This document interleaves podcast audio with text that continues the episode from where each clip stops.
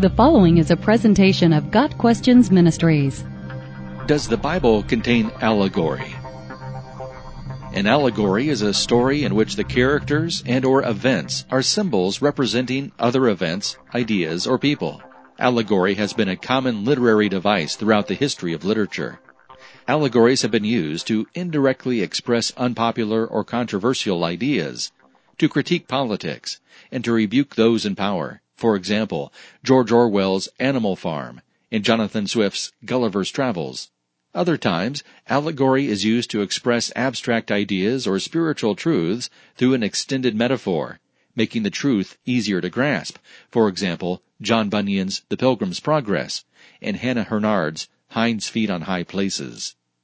The Bible contains many instances of allegory used to explain spiritual truths or to foreshadow later events. The clearest examples of allegory in Scripture are the parables of Jesus. In these stories, the characters and events represent a truth about the kingdom of God, or the Christian life. For example, in the parable of the sower, in Matthew chapter 13, the seed and different types of soil illustrate the Word of God and various responses to it, as Jesus explains in verses 18 through 23. The story of the prodigal son also makes use of allegory. In this story in Luke chapter 15, the titular son represents the average person, sinful and prone to selfishness. The wealthy father represents God, and the son's harsh life of hedonism and later poverty represents the hollowness of the ungodly lifestyle. When the son returns home in genuine sorrow, we have an illustration of repentance. In the father's mercy and willingness to receive his son back, we see God's joy when we turn from sin and seek his forgiveness. In the parables, Jesus teaches abstract spiritual concepts, how people react to the gospel, God's mercy, etc in the form of relatable metaphors. We gain a deeper understanding of God's truth through these stories. Other examples of biblical allegory as a literary form include the vision of the dragon and the woman in Revelation chapter 12, the story of the eagles and the vine in Ezekiel chapter 17, and many of the Proverbs, especially those written in emblematic parallelism. Some of the traditions and ceremonies instituted by God in the Bible could be considered non-literary allegories because they symbolize spiritual truths. The act of animal sacrifice, for example, represented that our sins deserve death, and each substitute on the altar prefigured the eventual sacrifice of Christ, who would die for his people. The institution of marriage, while serving great practical purposes, is also a symbol of the relationship between Christ and the church. Ephesians chapter 5 verses 31 and 32. Many of the ceremonial laws of Moses regarding clothing, foods, and clean and unclean objects represented spiritual realities, such as the need for believers to be distinct in spirit and action from non-believers.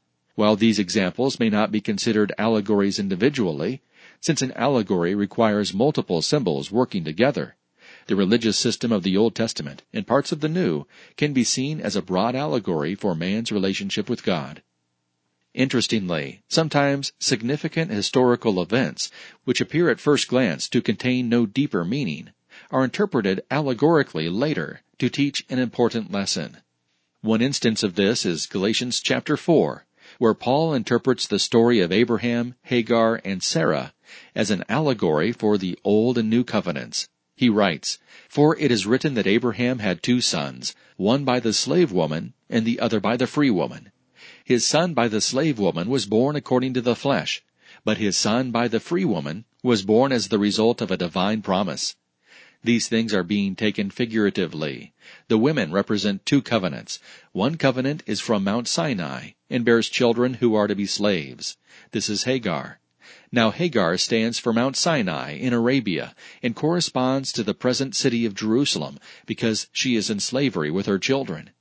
But the Jerusalem that is from above is free, and she is our mother. Galatians 4 verses 22 through 26. Here, Paul takes actual historical people, Abraham, Hagar, and Sarah, and uses them as symbols for the law of Moses, the Old Covenant, and the freedom of Christ, the New Covenant. Through Paul's allegorical lens, we see that our relationship with God is one of freedom. We are the children of the divine promise, as Isaac was to Sarah, not of bondage. We are not children of man's bondage, as Ishmael was to Hagar.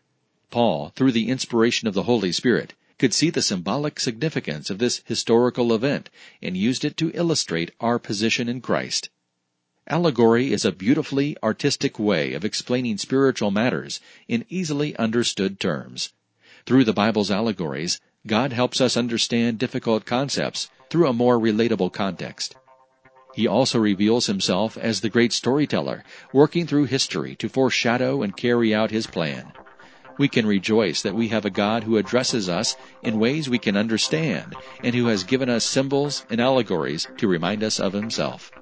Got Questions Ministry seeks to glorify the Lord Jesus Christ by providing biblical answers to today's questions. Online at GotQuestions.org.